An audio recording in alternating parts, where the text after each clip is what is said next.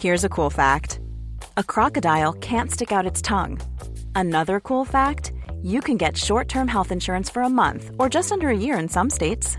United Healthcare short term insurance plans are designed for people who are between jobs, coming off their parents' plan, or turning a side hustle into a full time gig.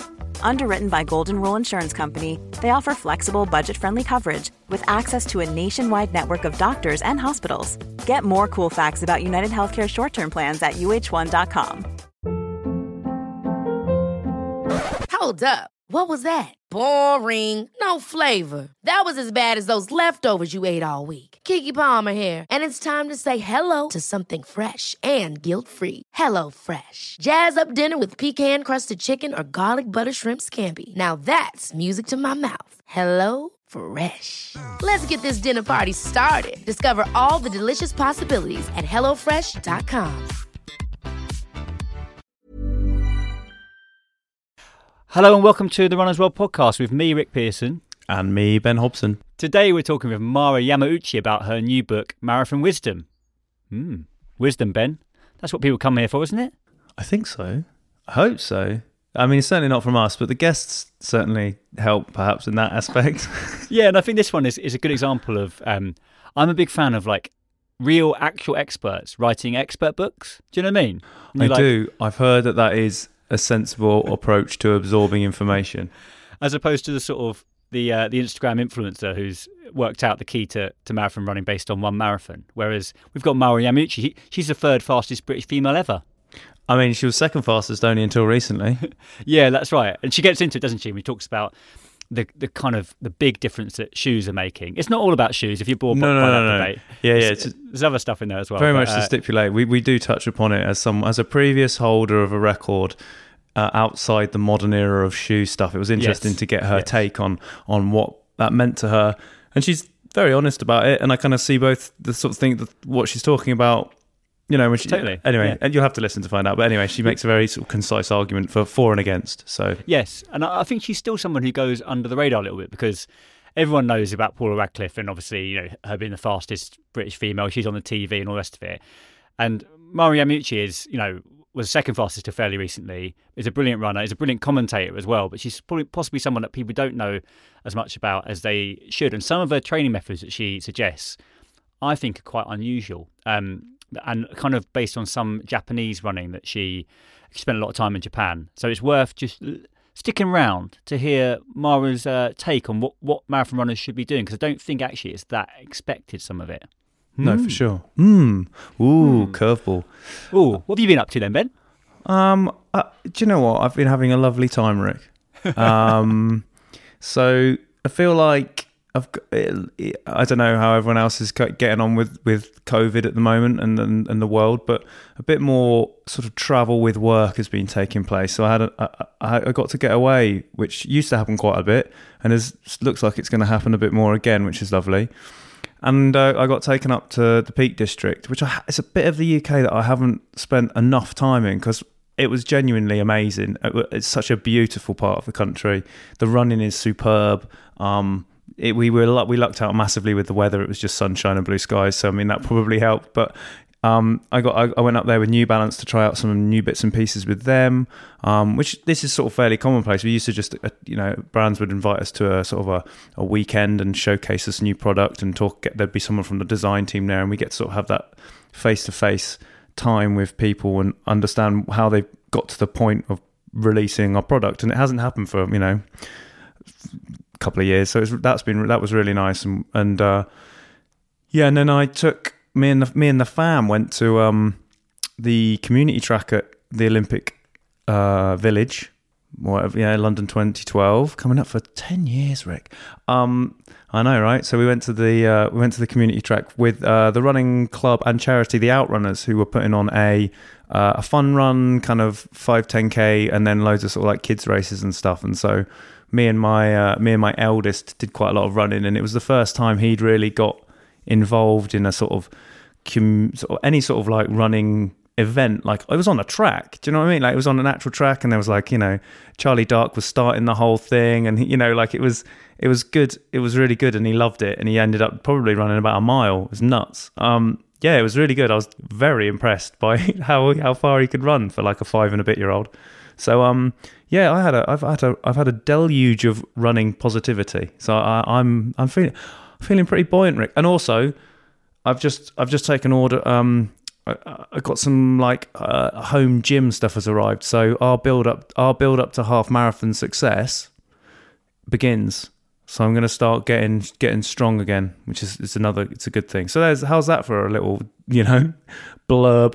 That's oh, you, you you've been very very active, Ben. I'm I'm, I'm impressed. Yeah, I, I, just on, on your last point about kind of uh, I guess kind of cross training and strength training because I've I'm doing a bit more rowing just because coming back from this knee injury and I was like rowing's a great, it's so time efficient way of keeping fit. You can you can you can kind of you know do ten or fifteen minutes on a rower and that's you feel like you've had a cardio with it. Um, but it's, yeah, it's, it seems to be the way a lot of people are going. Like we've had, you know, Robbie Britton's been on this podcast a bit, and he's he's his running's you know fantastic now. And he's done doing more cycling than ever. And I just I wonder if we're, we get we're entering a kind of almost like the age of the cross training athlete because from a perspective of just the amount of time you can put in when you cross train. So say like say Ben, say say you're prepared to run 30 miles a week in this half in this half marathon, but you but you're actually prepared to, to exercise quite a lot more than that. Um, yeah, it, it provides you with this like opportunities if if you have got the time and the inclination, like to actually spend a lot more time during the week actually um, keeping fit, as opposed to if it's really just a running thing with people, then I think there tends to be a kind of upper limit that you hit probably earlier than if you're prepared to mix things up a bit. So yeah, I'm going to try and stick with the rowing, rowing and running, a little bit of strength training. I think that'll do, won't it? I'll be I'll be fit by the end.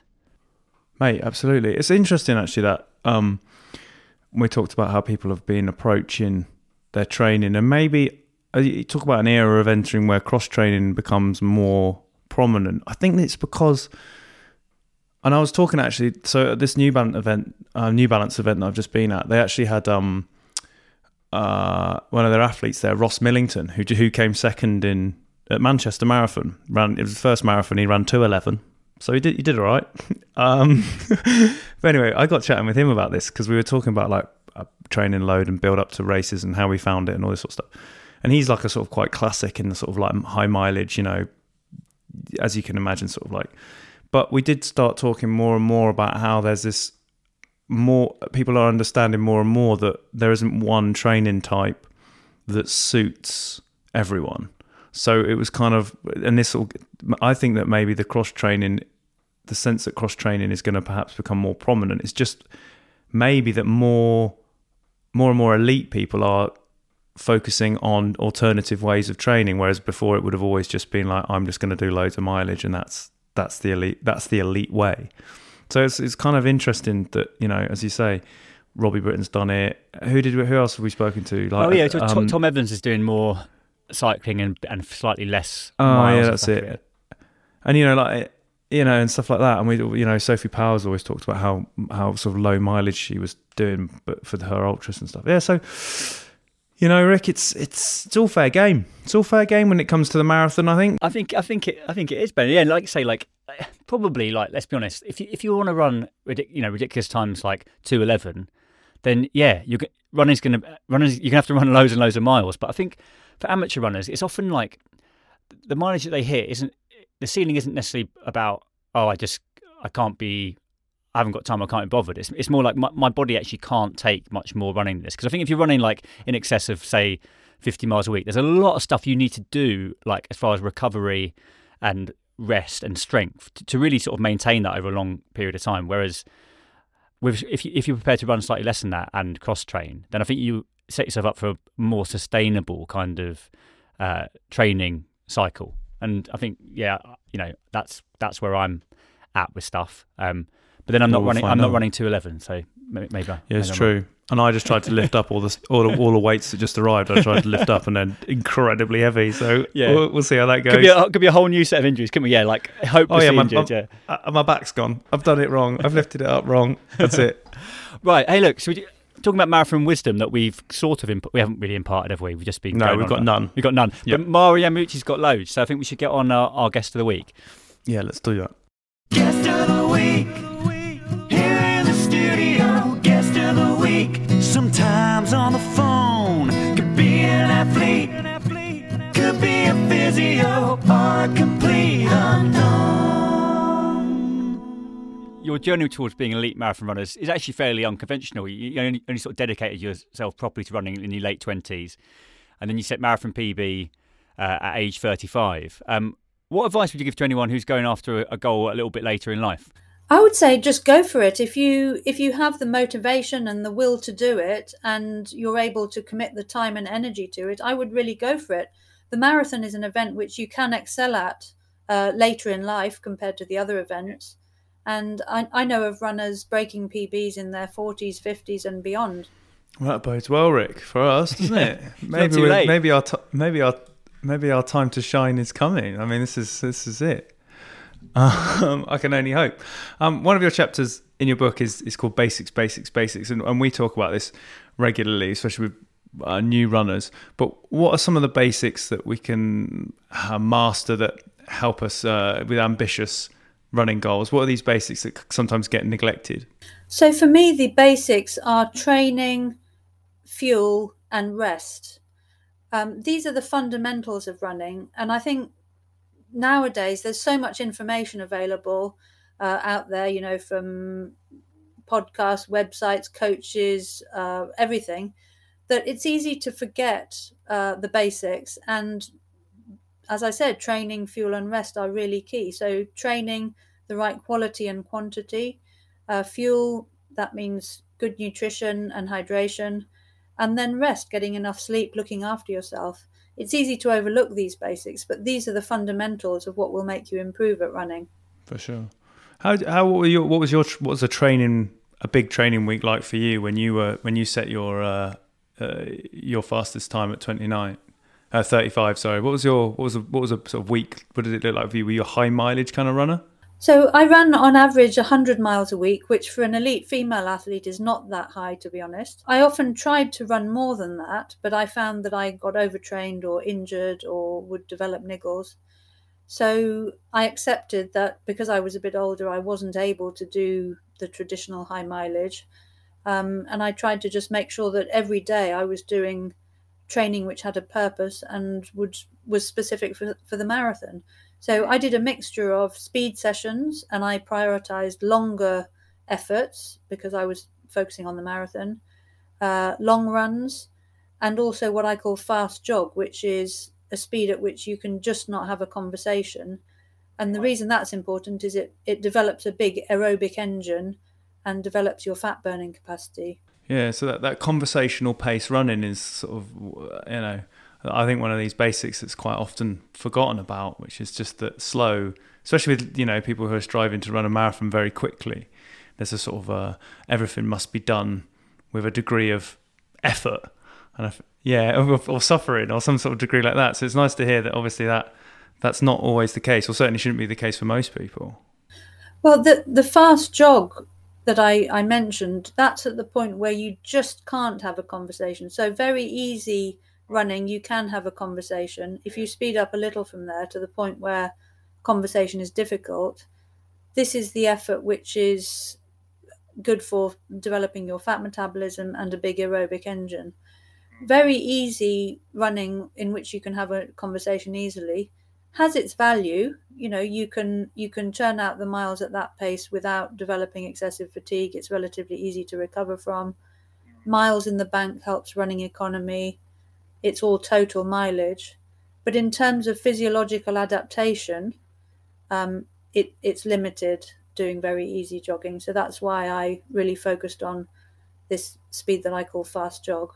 It's an interesting one, this, because it's kind of like we often talk about. Um, I think one of the buzzwords has been like you know keeping your easy runs easy and like polarizing training and and actually. But your approach, because in your book you talk about the middle range and how actually some of the Japanese athletes that you were looking at were doing more in the middle range. It's maybe what you're talking about with this fast jog.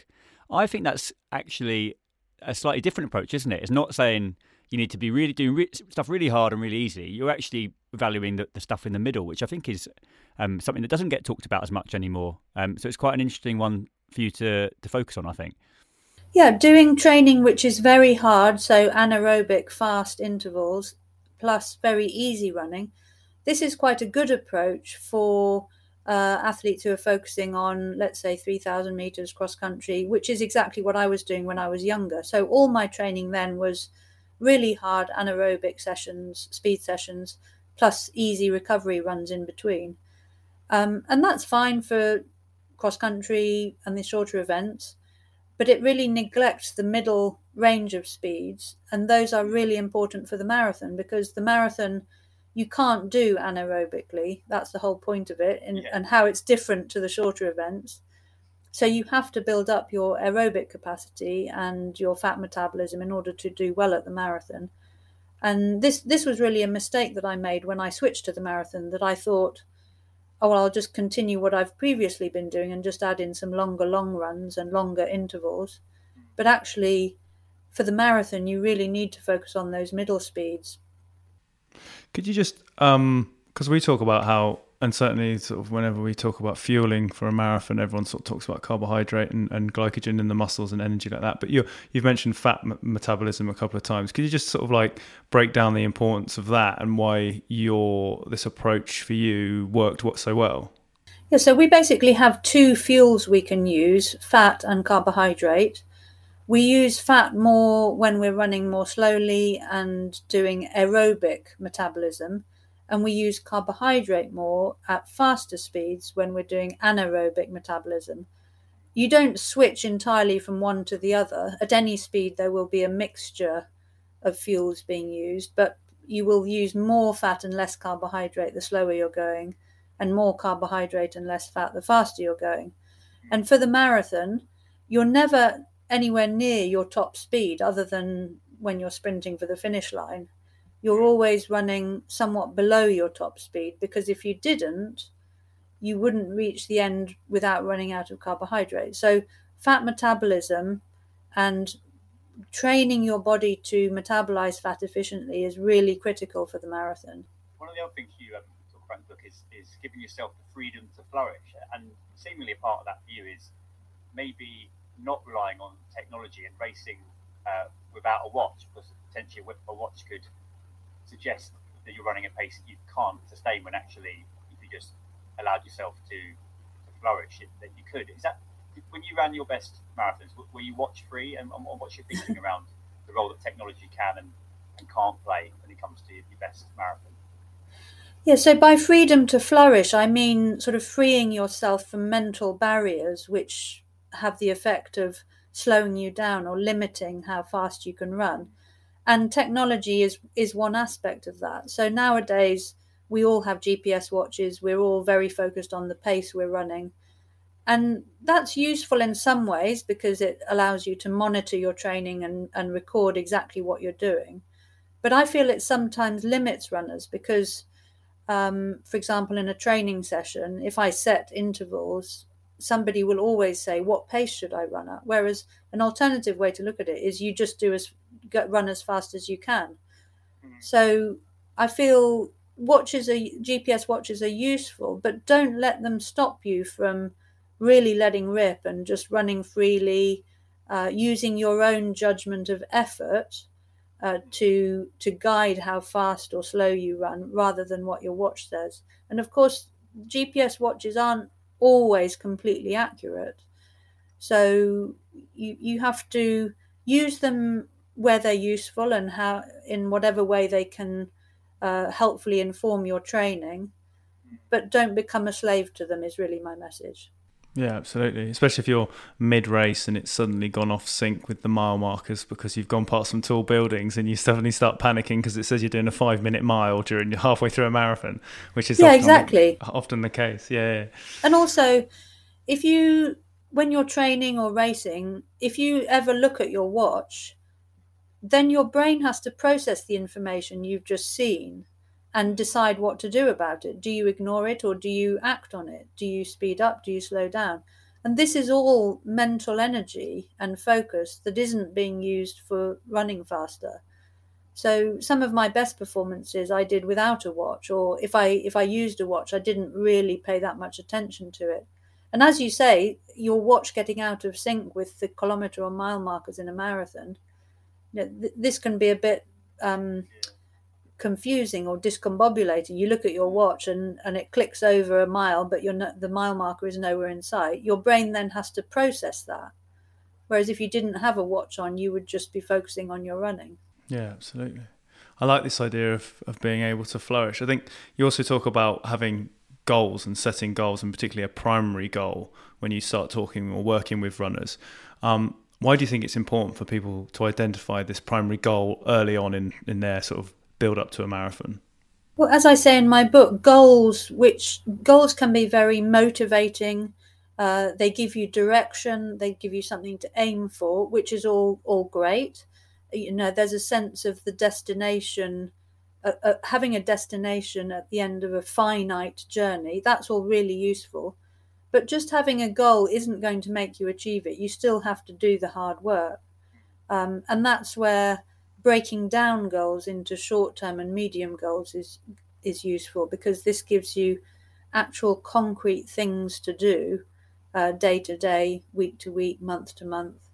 Uh, so an overall goal is very useful in terms of motivation, um, but you really need to drill down into the detail of what that means in terms of what you do every day.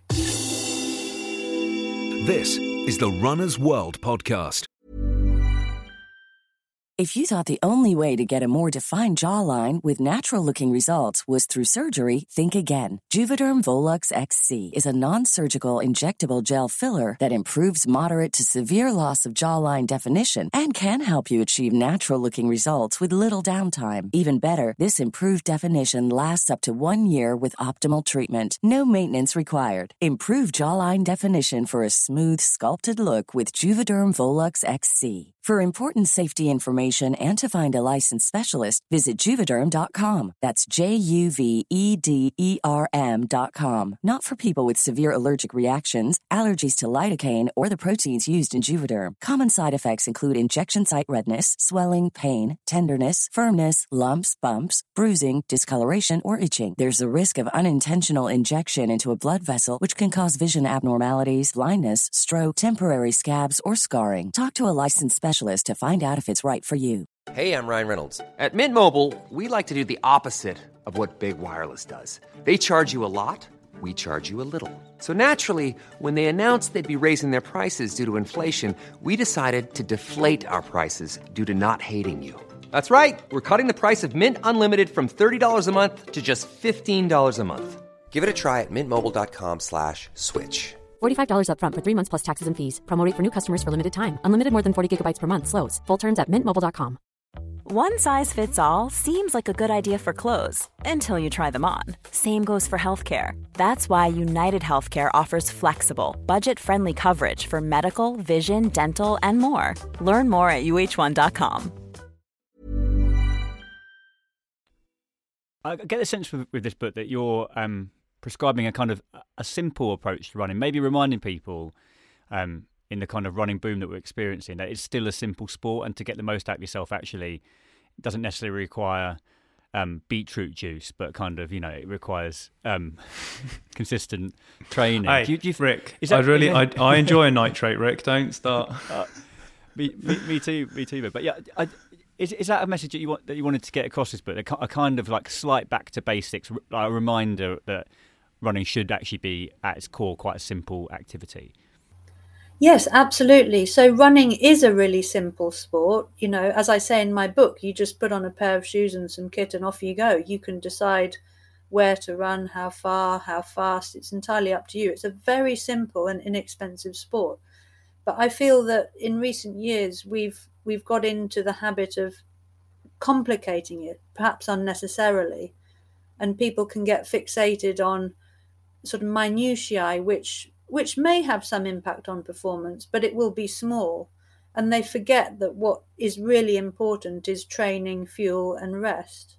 So all those details, and beetroot juice is one of them, they can they can enhance performance. I'm not saying they're entirely redundant, but they're really the icing on the cake, and they will never be a substitute for good training of the right quantity and quality plus fuel and rest. So I think it's a question of balance. Make sure you do those basic inputs properly and then worry about all the extra detail. I think that's great. I mean, do you have anything when sort of the lives that we all live are fairly busy, um, and you've got these three pillars of what of how to achieve these running goals. How do you what do you advise people to do who are simply very very busy with work and life and family and all those sorts of things? What's the sort of structural uh, adaptations that people can make to to kind of fit everything in? So, excuse me, habits are really important. Um, you know, the habits you make with your training, with your food or sleep. And this is what will make this is what will make you into a better runner and help you to improve. So, for example, with nutrition, let's say, supposing you want to improve your nutrition, but you're just so busy, it's difficult to find the time and headspace to concentrate on it. What you could do is say, okay, uh, at least four days a week, I'm going to have five vegetables a day, no matter what. And then you can sit down and plan how you're going to do that, when you're going to do it, go and buy them. So just creating small habits for yourself, which will force you to do something which will improve your running, I think is helpful. We're all so busy all, all the time these days that you can think, oh, yeah, I'll improve, I'll try and do better with my running. But if you don't turn it into actual small concrete things, it's easy for time to drift drift by and and you haven't really achieved anything. I think it's also useful to be realistic and have a training program which you can do consistently week after week, month after month. If you're trying to do too much uh, and you're finding that you're you're quite inconsistent with your training or developing injuries or having to skip sessions, then I would say it's better to to try and do a slightly less ambitious training routine, but do it consistently. It's always better to do a routine consistently to sort of 90 to 95% rather than biting off a bit too much and, and being inconsistent. You spent a lot of time, Mara, um, in running and, and, working in, in Japan, and obviously that's an, an amazing running culture. Um, amazing, successful and dedicated runners in, in that country. What what did you learn from from being based over there that um that you could kind of that other people you think in the in the West could could benefit from? So one thing I learned there was focusing on the middle speeds, as we spoke about earlier. I was quite surprised when I went to Japan that I was beating some athletes in the half marathon or in training who were then quicker than me in the half marathon, in in the marathon. Sorry, and that's because they their training is very focused on the marathon. It's very specific, and they're doing a lot of training at slower speeds. So that made me think, okay, maybe my training is is mistargeted. Maybe I need to make it more specific to the marathon. Uh, and having seen that and understood that, I then switched my training to focus more on the middle speeds. Um, other things I learned are work ethic and discipline. Japanese athletes train incredibly hard. Um, they're they're really devoted to their sport. Just put their backs into it like I've never seen before, and and as a result, they're they're world beaters. Another thing is nutrition. So lots of variety in nutrition. Um, the importance of highly nutritious foods, which I mention in my book. So green leafy vegetables, oily fish, colorful vegetables, uh, nuts and seeds, seaweeds, all this kind of thing. Um, and also, the, the marathon world there is is massive. I mean, there are lots of athletes. Yeah. You know, there's a lot of depth. Uh, there are a lot of races. The public are really behind the marathon. A lot of the races are televised live, so it's it's a real sort of experience to see that and and understand what it's like in a country that that really loves the marathon. And I'd really recommend that your your readers and anyone listening to this podcast try a race in Japan. The Tokyo Marathon obviously is the most famous, but it's very difficult yeah. to get into. But there are many other fantastic races there, lots of marathons, but also other races. For example, the Ome 30k, uh, it's quite a hilly course in, on the outskirts of Tokyo. They also have a 10k. That's in mid February. Um, yeah, so I, if if any of your listeners have a chance to go to Japan and race, I strongly recommend it. Yeah. Yeah, I, I had the chance to go out and race in Japan once. It was fantastic. No, no conversations complete, more of uh, us asking about um, the sort of the changes, good and bad, that that carbon plated shoes have had on the marathon. And I wonder, some, someone like you, who's you know obviously second fastest British female marathon runner, um, you know records probably will be under threat, not just because of the shoes, obviously because of the fantastic female runners we've got at that distance. But how do you feel about uh, these shoes coming in? And from a training perspective, do you advise any of the runners you're working with to train differently as a result of what the kind of benefits the shoes can bring? Yeah, so carbon shoes appeared since I retired, so I don't cover them at all in my book, but I do have views about them. And and my my views are mixed really. So on the one hand, if you look at a at it at a systemic level, I think what they've done to the sport is is a shame if I'm honest, because for example, in the women's elite marathon, they're worth on average about three minutes and they're at, they're worth on average something like 90 to 100 seconds in the men's marathon at elite level. This is a massive amount. Um, so what's happened is you can't really compare times now with what's happened in the past yeah. in any meaningful way. I mean, when I see incredibly fast times now, I find myself converting back into old money. Yeah, and that's not to dismiss the current athletes as being less good than the the generations that have come before them. I'm not suggesting that for a moment. They all train just as hard as athletes of previous generations have. Um, but yeah, I think it's you know times have moved on across the board, men and women in the marathon, half marathon, 10k. So we're we're in a completely different era and people say well technology moves on but this really is a step change because previously shoes were trying to kind of minimize any um, obstruction to human endeavor if i can put it like that. So they were very light very flimsy. What we have now is value added to the human endeavor. It's a spring in the shoes. This this actively gives you energy return. So it's like plus alpha to the human endeavor. What I feel is a slight shame is that running used to be all about just human endeavor, unlike sports which involve a lot of technology like golf or triathlon or cycling. Running really was just about human effort. And I feel now we've lost that that it's it's no longer just about human effort it's now about human effort and technology and actually i'm not sure there are any sports left now where it's really just about human effort. You could possibly say that with swimming, um, but but that would depend on the pool and and so on. Swimming costume and, and all the swim hat and all those sorts of things. Yeah. Yeah. So having said all that, I think there are definitely positive aspects to it. So, for example, I've heard that the wear and tear is less. So that can mean you can train with fewer injuries. Um, they obviously they make you go faster in races, so that might mean qualification for events which you previously perhaps couldn't have qualified for, for example. Um, it might allow you to uh, prolong your career. It might allow you to train really hard in your youth, but not suffer the the physical sort of damage that we see happening to a lot of elite athletes after they retire and get older. I mean, I'm a case in point. I'm 48 now. I, I constantly get niggles, and I'm I'm wondering if that was because of the 10 years of really hard training I was doing in the marathon.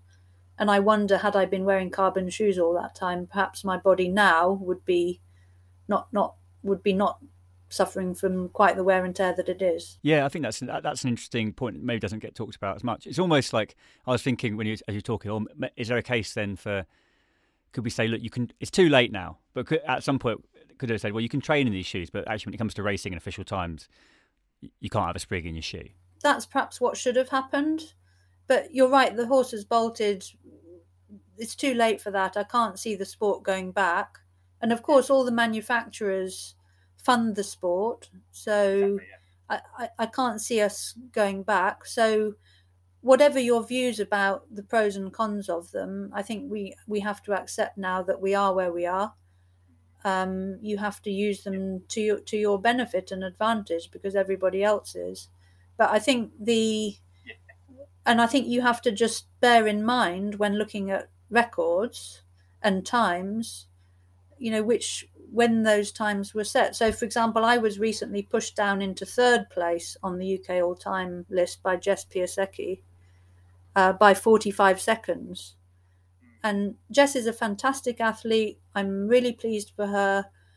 I'm absolutely not quibbling at all that she has pushed me down the list. I'm I'm pleased for her. It's fantastic.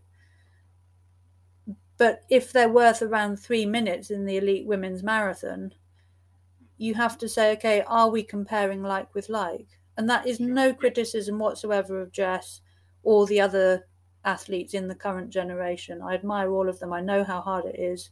I know they will train hard. Um, but it is just difficult to compare uh, carbon shoe performances with non-carbon shoe performances. Maybe there needs to be a breakaway running series where everyone is there's a strict criteria for racing flats in every single race, and that's how. Yeah, so instead of you know, and to qualify, everything has to be done in a in a traditional racing flat shoe, and that's eh, you know that's the that's the for the purists well, that's that's the beauty of cross country and, and even trail running. I think I think blade shoes aren't going to help you in trail running, and they certainly won't in cross country. So, and of course, cross country is just pure racing. There's nothing about time or distance in cross country. So we we do still have those. It's really in road running and on the track, and of course race walking as well. That's a, that's a that's not going to benefit from carbon shoes.